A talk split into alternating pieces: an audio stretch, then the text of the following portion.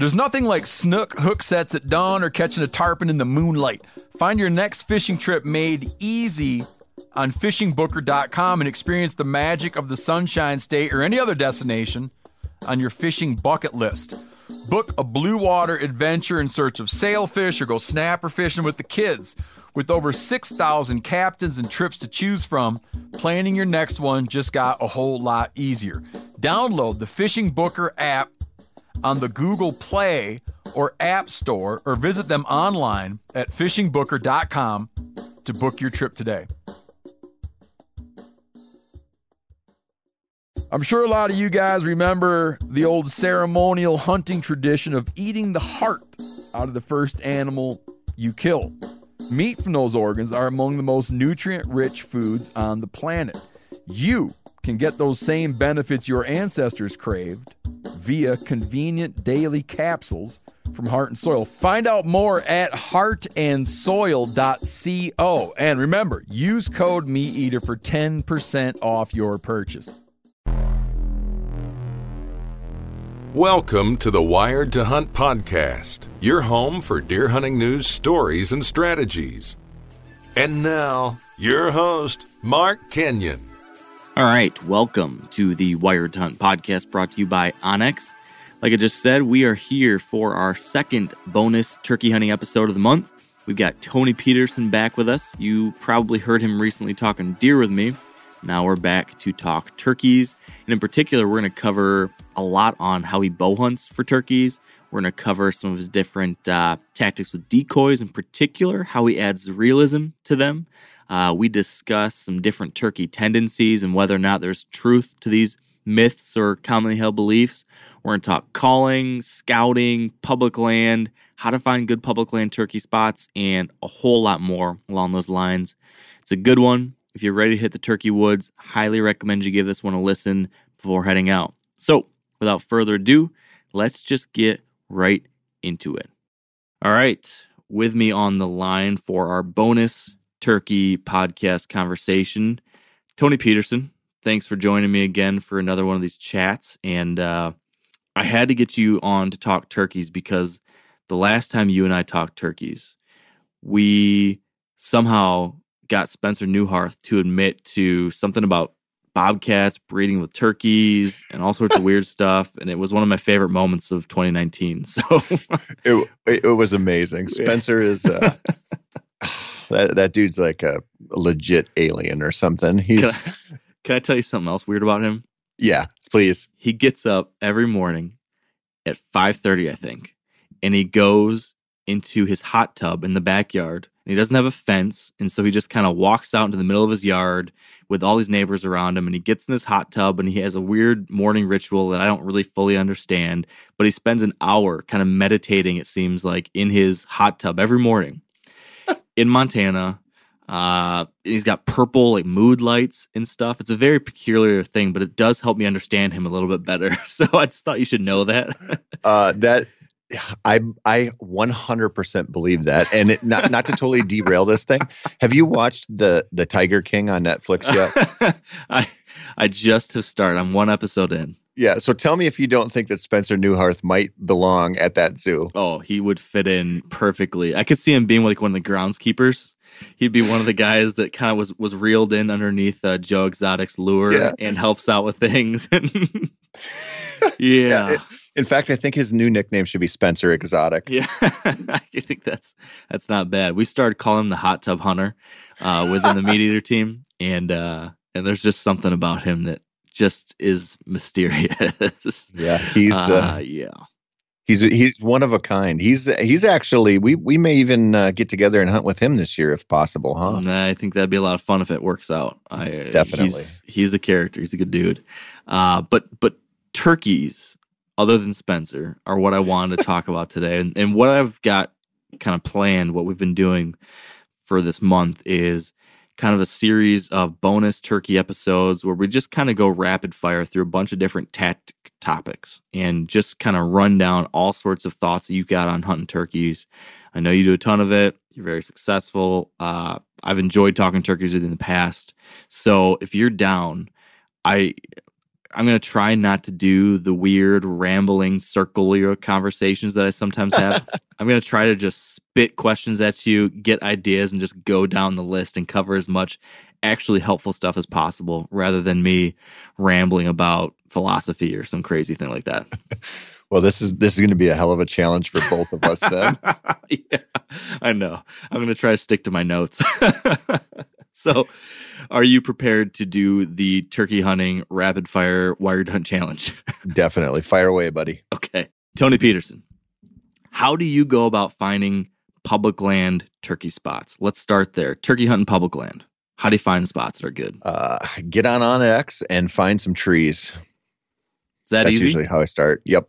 If it, you know, Give me more. if I'm if I'm heading out west, uh, it's a it's a some kind of river bottom with some trees. If I'm in the Midwest or the East, it's trees with some kind of field nearby. That's that's how I start.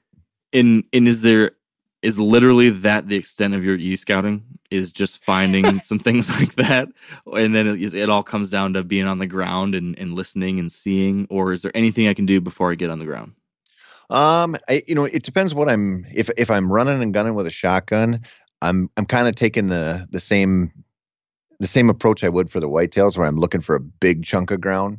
So I'm I'm looking for those few essentials, right? There has to be some some trees for them to sleep in and some cover for them, and there has to be some food around there for them. After that, it's going to be a matter of like how much ground can I cover and how how far can I get from the access. okay so then let's do that let's we're on the ground you're covering ground how do you actually scout a property on the ground for turkeys is it a matter of just walking field edges or walk me through exactly what you're doing on your first day let's say Um, we, you know, field edges are good because they're easy. But the thing that I look for a lot is roosts. If if I can find a roost tree, and I, I you know, you've I don't know if you've ever hunted like Texas birds, no but we uh if if you get into some of these states where there's sort of limited roost spots, you find those year to year roost trees. And I always kind of thought that was an anomaly that you couldn't find in the Midwest or in in in the East. And I'm I'm realizing it's not true. I'm finding those places where there's just some trees that they're in every night of the year, just about. And you know, it, it's easy to figure out the food sources typically. And so if you can start with where they're going to be at first light and where they're going to go and you know maybe how they'll build that circuit back in to come back around in the evening it just gives you such a good idea how to go through the whole day So I feel like it's maybe tell me if I'm wrong, but it seems pretty easy how you go about trying to find the roost tree, which is either seeing something physically that looks like, oh yeah, that's like an ideal roost tree, or it's actually trying to roost them at night. It's like going out there at last light and owl hooting or crow calling or whatever to to hear where they're at, or you find them the next morning, whatever it is. So there's that way of of finding something like that. But is there anything else you're doing to get that hub of the wheel, or can you expand on that at all? um it, for me it's not so much listening to them uh, you know i have bad hearing and so I, I like to get out and actually get under the trees. You know, I kind of tie it into a bunch of shed hunting or winter scouting for deer, but I'm just looking for those piles of poop that look like they've they've spent years in on the same limbs. And then I know exactly what tree they're in, and I can look at the terrain and go, they probably fly up from that spot or that ridge. And so you know how the approach is going to be uh, in the evening, and you can kind of look at the fields or the, the the best landing zones and go, okay, this is probably where they're going to land in the morning and how they're going to walk away. So if I know exactly what trees they're using, it it helps me build a better plan. Have you found any kind of trend with what that circuit typically looks like for uh for a gobbler? Is it is it usually fly down to you know a strut zone or some food source and they hen up or whatever, and then they roam through some certain type of cover and then they circle back to a field or I don't know. Is there any kind of generic trend you've seen with what a typical turkey circuit would look like? Yeah, well, for sure. A lot of it comes from fall hunting. You see, you see the circuit big time if you spend a full day fall turkey hunting. But in the spring, what I'm, wh- what's going to make a circuit is the hens. They're going to have a pattern, especially the earlier in the season you are. So they're gonna they're gonna do the same thing today what they did yesterday, and a certain amount of the toms are going to follow them.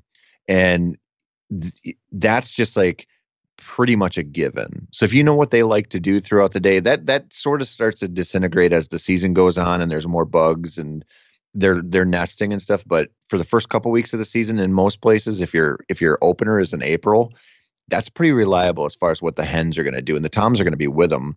And then you run into those uh, kind of the two year olds and the jakes and the roamers that aren't hanging tight with the hens a lot of times, and those birds are just you know they're you kind of hunt those like you do rutting bucks where they're like they're going to take that logging road or they're going to walk a certain route and go from strutting zone to strutting zone or checking fields and covering ground. And so there's two different things going on. But when you're talking about like starting the turkey season, paying attention to that circuit that the hens do, which is way more predictable than a lot of people think, that just puts you in the right place uh, to, to not only catch like the top, the dominant toms, but you'll ca- catch some of those satellite birds that are kind of you know they just got booted out of the winter flock, but they're not ready to go anywhere else yet. So it's it's just a good strategy to start with. Do you ever do you what am I trying to say here? There's certain things that we know that mature bucks do that are different than immature bucks, than little dinkers. Like there's some certain things we can assume that mature bucks will travel differently in this way. Mature bucks will bed maybe a little bit differently this way.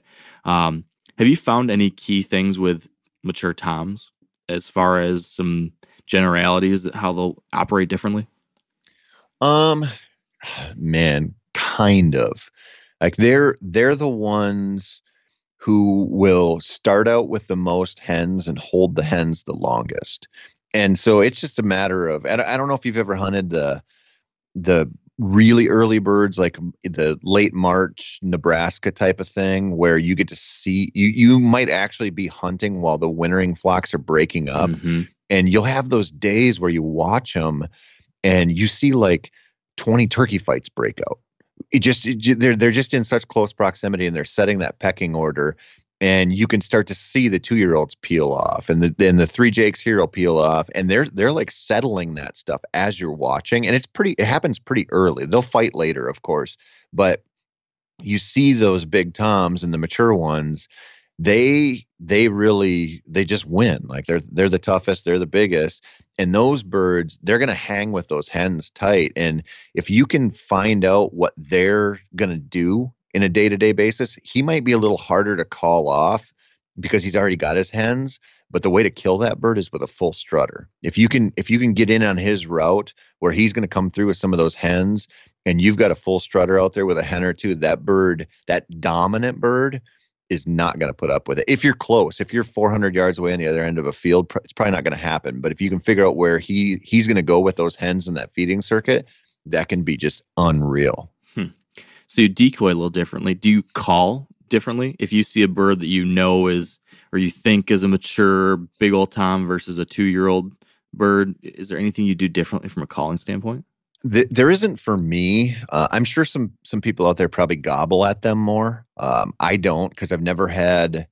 I've never once felt like gobbling did me any favors other than just locating them. I mean, I, I I gobble with a mouth call, and so like finding them in the tree if I'm running and gunning or getting a getting kind of a shot gobble or response gobble, it's awesome. But as far as like convincing that Tom to come in, I've never felt like it was the right choice for me. So I you know, a lot of hen calling, and I'm I'm a caller, man. We've talked about this before. Like I, I I like to hold a conversation out there. I'm not mm-hmm. one of those old school dudes who's you know yelp three times and shut up for 20 minutes. That's not my style.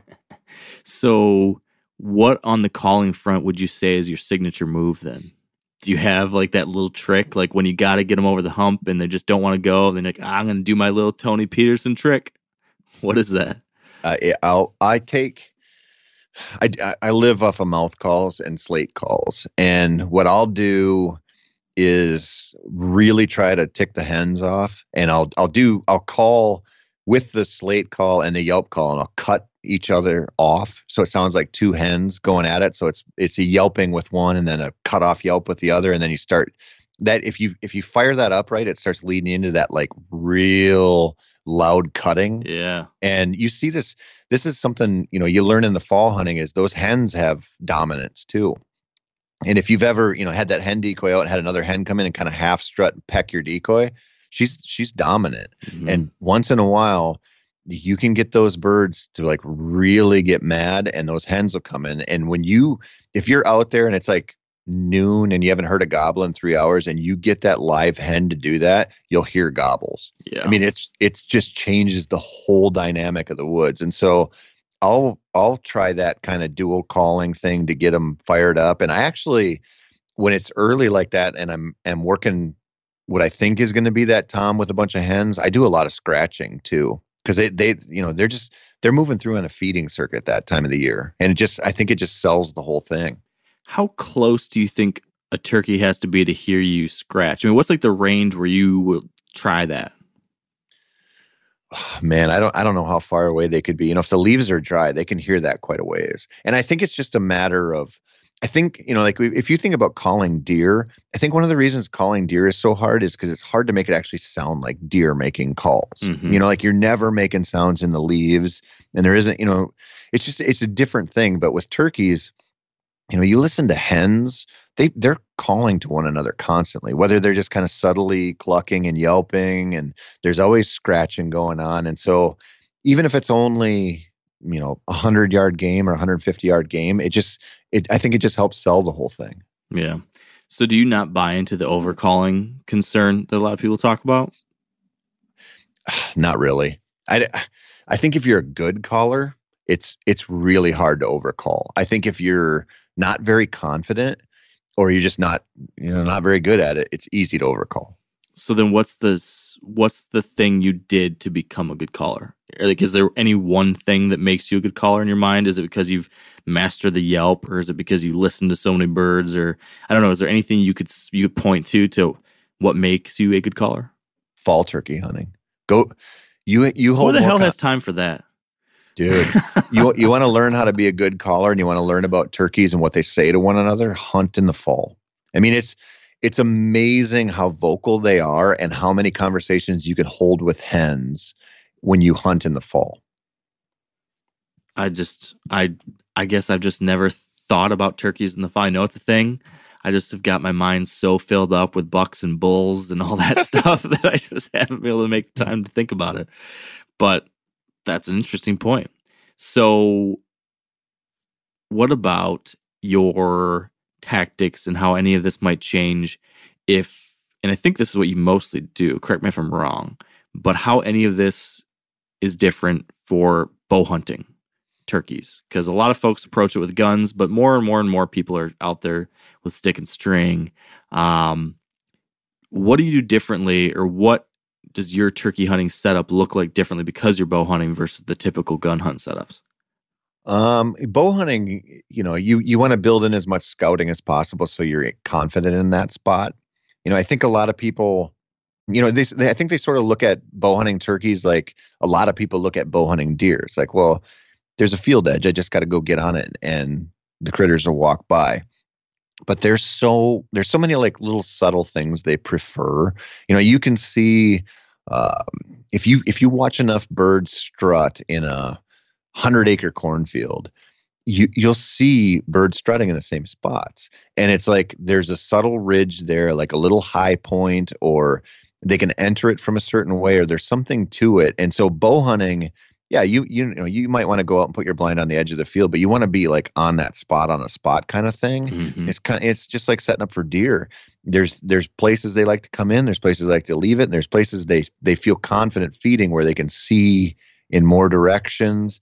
And so it's it's a matter of really putting yourself in a place that you have a lot of confidence because you're gonna you're not gonna be mobile, and then using the decoys that are appropriate for the time of the season and making them visible. It, that that matters for bow hunting so much.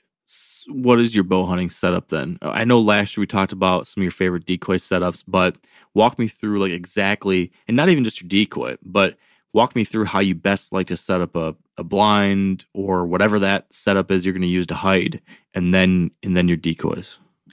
Um, you know, the blind the blind just depends on where the, the birds are, where they're using frequently, whether it's a you know a field or a logging road or something. Eh, You know, that that just depends on the scouting. The the decoy thing is so tough. And I should say this, I always brush in my blinds. Um, I don't I'm sure there are lots of turkeys that would ignore a blind out in the wide open still, but I don't hunt them anymore. I don't I don't I don't see that tolerant behavior in blinds and the one thing that I realized is even if a turkey tolerates it, my deer won't. And so if I go hmm. pop a blind out and have a bunch of deer blowing and snorting and run away, it does me no favors for turkeys. That's a good point. So I, I always brush them in. Um, and you know, when you think about access with that too, you're trying to be you know, if, if, preferably you're hunting close to the roost on the first food source or the first travel route, but you want to be able to get in there and not spook them.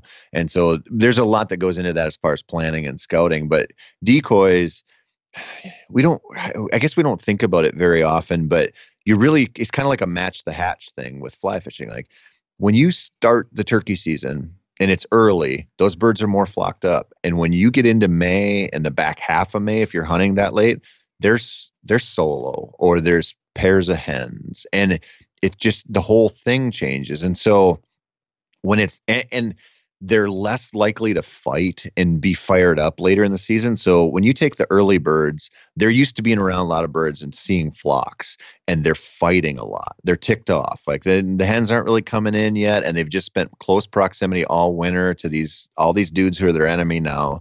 And so that that full strut Tom in the right situation with a bunch of hens is awesome, or that quarter strut Jake over the breeding hen with a bunch of hens when you start out is just that that's my favorite thing to use. I mean that that'll bring in all types of birds. And then as the season progresses, I start peeling off those hens. And if I get into like probably about May 10th on, I, I'm like one feeding hen and no jakes, nothing. That, for me, that's been the best way to do it. Pay attention here because this is a hell of a good service. It's called the Wellness Company. Picture this, okay? You wake up, you got a scratchy throat, you're all congested, you got a runny nose, you got a cough, whatever.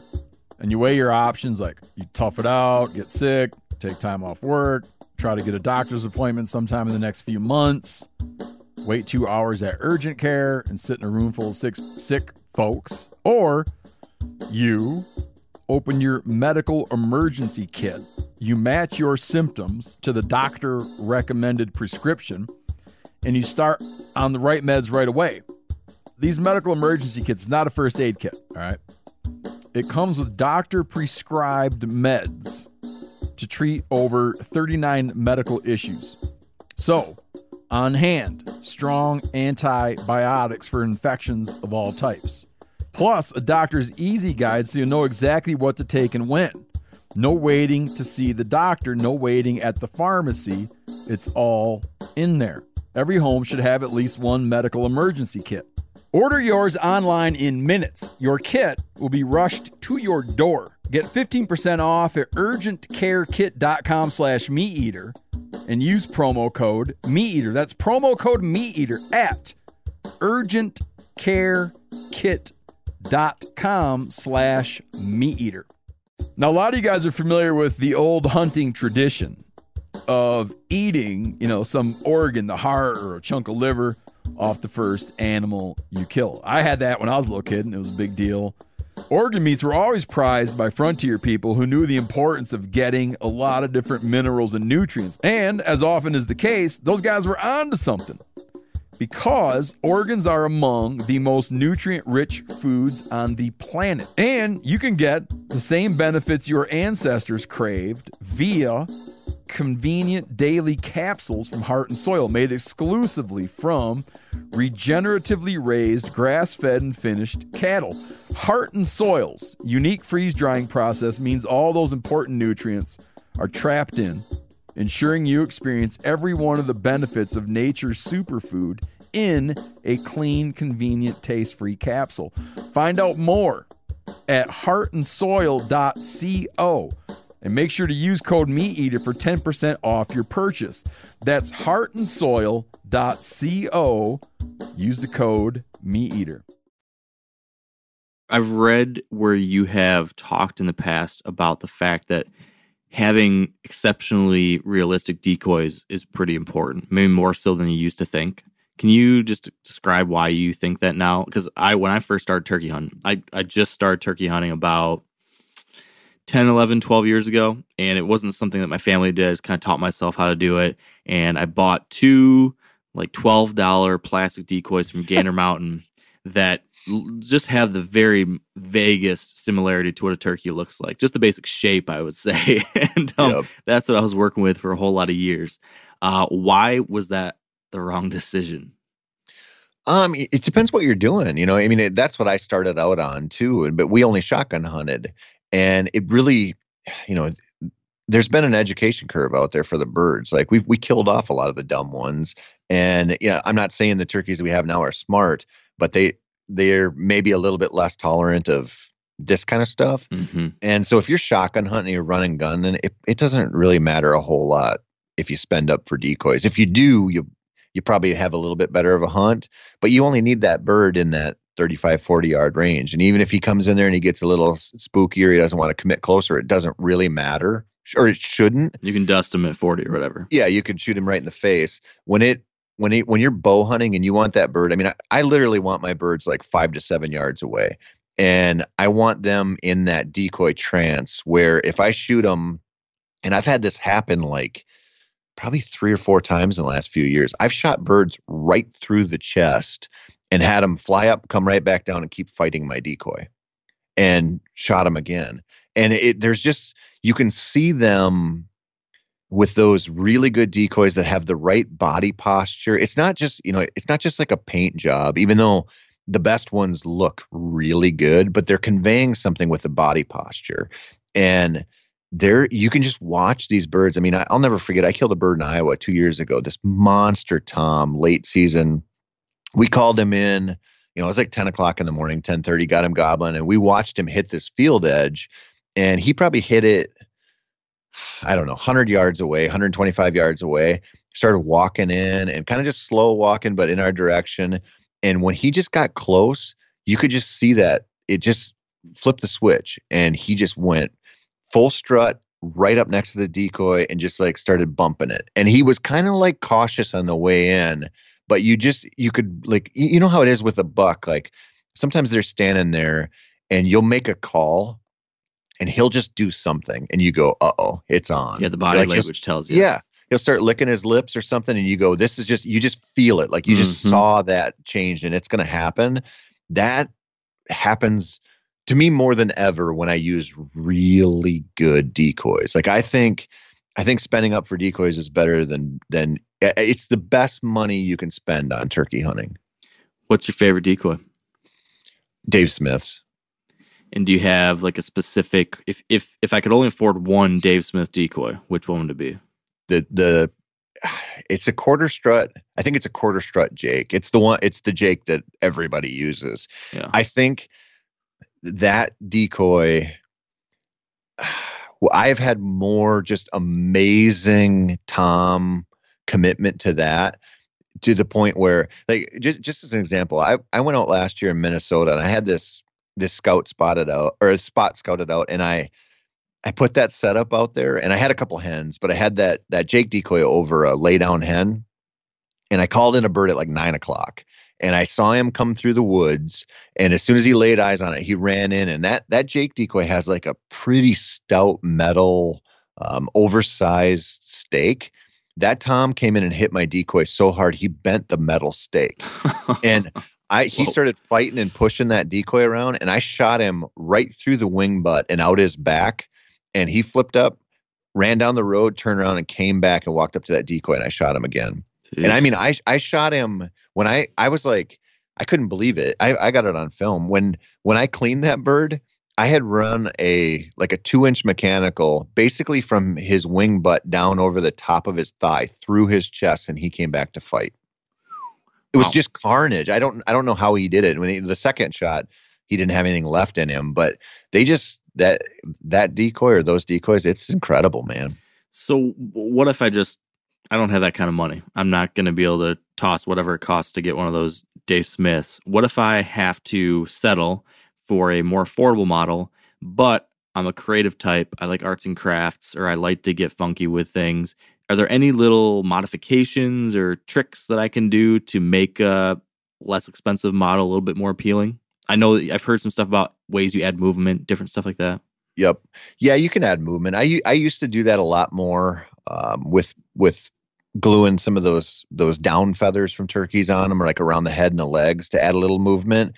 But the one trick that I've heard a lot that I I've tried it in the past and I've seen this in wild birds is you can paint your your Jake head white, and the the theory is, and I, I don't know if this is proven or not. I think it is, but when they know they're about to actually breed a hen, their head turns white.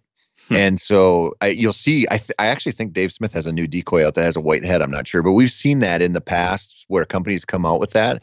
And I think a lot of people don't want to buy it because we think tom heads are red. Like you look at them on the shelf, you know, in Cabela's or wherever, and you go, that that doesn't look right. Right. But if you've ever been out there and you've hunted birds enough, I've killed a few birds that their head turned white while it was the whole thing was going down. Yeah.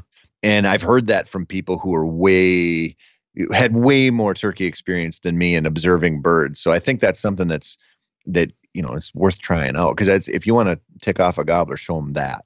Hmm. Uh, one more thing in decoys. You you said that you want those birds coming right in close. Exactly how far away do you like your decoy set up from a bow hunting uh, blind or whatever you're in? That my Jake is going to be, or if I Jake or the the strutter is going to be like five to seven yards. Okay. And I I want it. I mean I I want it stupid close. I want it so that I can't miss. Speaking of can't missing, what are the shots you are willing to take with a bow at a turkey, and where where exactly do you like to aim? Um, I like them when they're not in full strut, if I can help it. Um, I, I have shot them. It if if I, if I shoot them full strut, I like on the side because I can kind of aim around that wing butt and tell where I want to put it. But if it's if it's a bird that's not in full strut, I'll shoot him any way he's standing because you can just you, you know you're aiming for that volleyball in the middle of their body. And so I what I really like is that Tom that's facing away from me. I can shoot him through the back, through the vitals, and not in full strut. Because then you just you could you have a better chance of just breaking them down and running it through a whole bunch of good stuff. How do you? What do you like? How, walk me to that point where you're going to aim. So if the the turkey's walking straight away, you're going to put a dead center mass, you know, from yep. left or right but up and down, are you going a couple inches above like the where the tail meets, or I don't know how where do you pick your um, spot? A little higher than that. Um, probably, you know, you're I'm probably trying to hit like maybe two inches below where the wing butts are. Okay. Somewhere in there, maybe three inches below. Kind of depends. You know, sometimes they walk low, like a we think of like a Tyrannosaurus Rex walking, and sometimes they're up high. You know. Yeah, that's good. Point. Um, but I like I like that facing away shot, and it, you know, part of that's just because it's a little bit easier to get drawn, and but it's, you know, they're always moving, and there's there's so much. It's so dynamic that you, you just gotta. I, I really think the best advice is to get a standing turkey 3D target and shoot it at a whole bunch of different angles. Mm-hmm.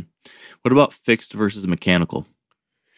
I'm I'm a mechanical guy with turkeys. I like I like big cuts. Fair enough. There's not anything too huge that you're going to knock into and have issues like a shoulder blade on a deer, right? No. Um, I will say that I did, I shot a bird one time, I don't know, a couple years ago. I shot a bird in full strut that was, you know, maybe 10 yards away. And, you know, I shoot pretty heavy stuff.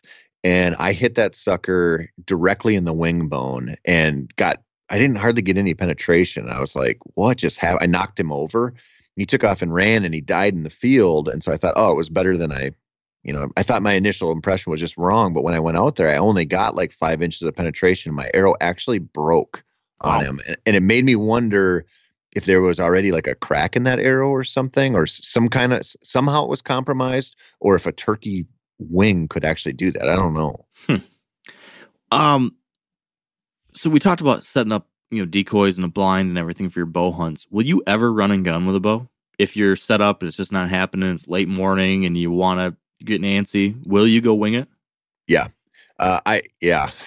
Mostly i mostly regret it but yes i'll do that. It, it's just hard man. I mean it, i've tried the ghillie suit thing and i've tried some of those little portable blinds and it's it's possible. I've killed a few that way but it's just not very easy is there any one thing that has made it a little more successful? Do you have any like is there a best practice you found yet? y- yeah, carry the good decoys with you Okay. because you need them in that situation. You know, I mean, it's it's one of the things I actually kind of forgot. You know, I grew up putting my back to an oak tree and hunting with a shotgun out in the open, and I've I've started doing that more in the last few years. Again, there was a while where I really didn't. I was mostly just bow hunting, and you forget, like, eh, man, you can't get away with anything out there when they're when it's just you and the turkey and it's fun because you can it's it's you know there's there's a lot at stake every little movement you make oh yeah. and so bow hunting, you've got to think, all right, well, the you know the big movement you're going to have to do, you you really got to plan around that, and it's that's not an issue when you're in a blind. You know, you you can draw, you can get your moment to draw pretty easy when you're in a blind, and it's not the case when you're out there in the open. Yeah. You mentioned um, you know, how different it is versus being in the cover versus being out in the open. And that, that makes me think about one of the other challenges I think that we often face as turkey hunters, which is figuring out what to do when turkey is not wanting to come towards you. They're hung up for some reason or another. And you always hear these different theories or wives' tales about, well, you're not going to be able to get a turkey to jump over a ditch or cross a stream or do different things like that, like physical barriers. Um, is there any truth to that kind of stuff? Um, I've heard things about uphill, downhill, like they're not going to want to go up a hill or they're not going to want to go down a hill or they're whatever. Um, is that, any of that kind of stuff stick with you or do you just go with it and be really good at calling? Well, you know, they're individuals, man. Like some some birds aren't gonna fly across a little creek or a river. Some birds will come across so fast they'll make your head spin. You know, I mean, it's how fired up are they? What kind of bird are you dealing with? You know, and my thing, if I if I have those birds hang up, you know, because sometimes it just happens. They get to like 50, 60 yards and they're just not doing it. And I kind of just let them go. Like it, it, sometimes I think that's just what you're dealing with, you know. But I'll never forget, dude. I was in uh I was hunting public land in South Dakota a couple years ago, and I was on this this top of this bluff, and I could see so far. And I had I had a big flock roosted close to me, and they all went away. And later in the morning, like 600 yards away, way across a valley, I saw these birds walking. And there was one strutter in there, and I could see a jake and then some hens through my binoculars. And I called, like I yelped as loud as I could, and you could see when the sound of my call made it all the way over there. That Jake took off, ran down that hill, and sailed and flew right into my decoys. And it was like, it was like incredible. I shot him right through the back. It was like, it was dumb, and it, there was everything between us to keep him away. And that was just the one bird where he's like, he's like hanging out, and there's a strutter there. He's like, I'm not getting with these hens. And he heard one, and he's going, I'm, I'm shooting my shot. You know, It's my best chance. yeah you could just see it like oh there's my there's my opportunity and you know you don't know when you're going to run into that bird and to think that you're not going to run into it is you know it, it's silly. Those they're they're living things out there. They're like they're, the rules that we make up they they just don't they're just not universal. It's the same thing in the deer world. Like they're going to mm-hmm. do stuff that they're not supposed to and if you're out there and you spend more time watching them and more time calling them you just realize like there's a certain amount of birds they're going to go uphill downhill through fences whatever they have to do. Yeah. When you find yourself in a situation where he really won't, though, he really won't go over the fence or he really won't go across the creek or you don't know why, but for some reason he's hung up and you can't see him, but you just hear him just kind of stuck. Uh, what are your go to moves to try to unhang a turkey? um if if i've tried everything in the book and you know like changed my calling strategy and shut up on them and got fired up um, and i can still see them out there and they're not going to do it i i almost treat it like they're not there anymore and try to work something else and just see if there's something else going on because eh, you know just it just happens like there's birds that just won't do it and you know you, you could maybe add some movement into your decoys i've i've tried a bunch of stuff like that and the you know the strutters you can spin and you know bring the tail up and down the tail fan up and down and i've never really it, there's just like something about it where some of those birds you can just read them and go this is not going to happen like unless i move and reset up somewhere else this bird is not coming to this setup today and you just i, I kind of just accept that Yeah. So do you do what you just described though? Will you sometimes get up and change position on them a lot? That's something that I've had some success with. Yeah, yeah, for sure. I mean, it's you know, it's so easy if you're gun hunting to to swing around and try to call them into the woods. And You know? you know, one thing that and you can do it bow hunting too and i have done it especially if i see a couple birds and they're like yeah this is where we're going to be not not where you are. But the one thing that i've seen and it this kind of comes from the deer world is there you get a lot of you get a lot of looks when you're on field edges with turkeys but you, you get those birds and maybe it's just because you can see them and you know they're doing it but you get those birds that hold up and aren't coming in and I think there's a different dynamic at play when you're in the cover and you're on that little logging road or that little tiny meadow and you're in the woods. A lot of those birds seem more likely to commit in those situations because it's you know the theory is you know they got to get closer to see what's going on. Right. But I just think that there's less pressure in there, and sometimes they're like, "This is a place where I run into birds a lot, and not hunters as much." Hmm. Uh, you wrote an article for MeatEater somewhat recently um, about the situation you just described, which was birds that are maybe decoy shy or spooked by the decoy or something like that. Uh, how do you do? You, do you do what you just described, which is you just head into the woods when you have that kind of situation, or is there anything else that you would think about when you have that kind of scenario? Um, it depends what I have out for decoys. You know, if I've got the the strutter out and I have a couple birds that are you know they'll hold up at 50 60 yards and not do it then that strutter's gone. Um, the same thing with a jake. If if i have if i can see long beards and they're not committing i go okay the probably the first bet is to take the the tom or the jake away and then see if that changes what's going on. And sometimes it does sometimes it doesn't. But i i had that happen a couple years ago with that strutter. I had a spot that had a really big bird with a bunch of hens coming through. And I put that strutter out on the hopes I'd get him, and I kept having like nice, good-looking birds come in and go, uh, I'm not, I'm not going to do that. And I pulled it and replaced it with the the Jake and the laydown hen, and killed a great bird.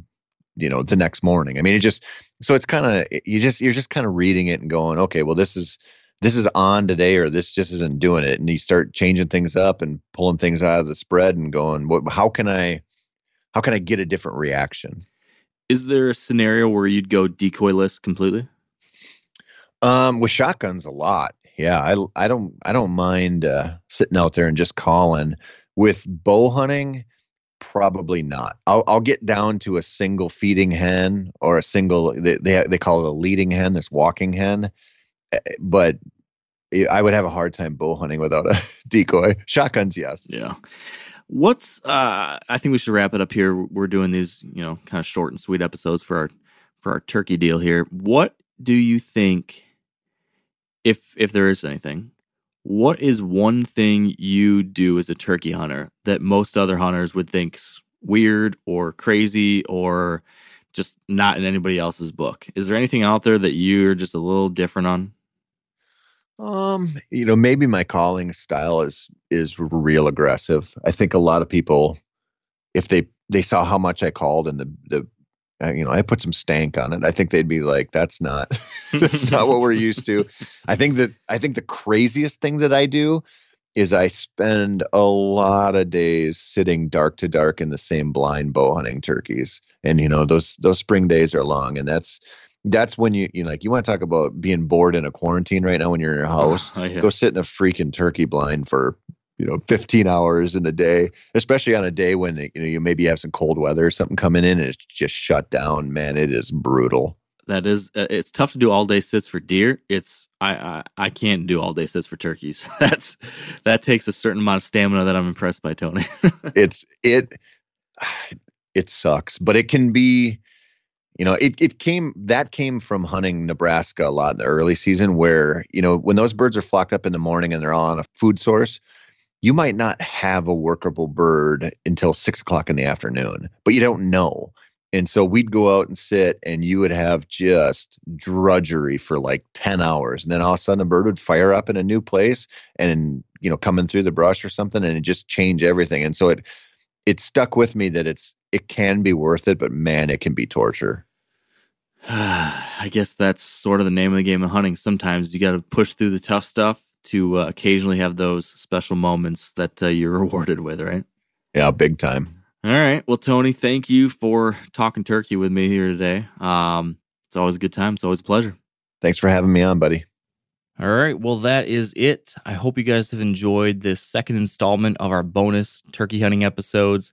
Uh, I think we mentioned it towards the top, but if not, I just want to remind you all that we have been putting out a whole ton of turkey hunting articles over at themeateater.com. I mean, we've got articles from Tony, we've got articles from myself, and a whole slew of turkey hunters from all across the country covering every imaginable topic how to kill a bird off the roost, how to run and gun for turkeys, how to use different types of decoys, different types of calls. I mean, we got you covered. So I hope you are able to check those out and put them to good use. Um, I know times are tough right now for all sorts of different reasons. You may not be able to get out on the hunting trips like you used to be able to, but I am hoping that you're able to find a little time to get out there in the outdoors, uh, if for no other reason than to just get back to a tiny bit of normalcy um, a breath of fresh air and a turkey gobble can do wonders for a person. So I'm hoping you're safe. I'm hoping you're well and that your family is is healthy too. And until next time, stay wired to hunt. I'm sure a lot of you guys remember the old ceremonial hunting tradition of eating the heart out of the first animal you kill. Meat from those organs are among the most nutrient rich foods on the planet. You can get those same benefits your ancestors craved via convenient daily capsules from Heart and Soil. Find out more at heartandsoil.co. And remember, use code MeatEater for 10% off your purchase. Outdoor adventure won't wait for engine problems. Things like hard starts, rough performance, and lost fuel economy are often caused by fuel gum and varnish buildup. Seafoam can help your engine run better and last longer. You simply pour a can into your gas tank. Hunters and anglers rely on Seafoam to keep their engines running the way it should the entire season. So pick up a can of Seafoam today at your local auto parts store or visit seafoamworks.com to learn more.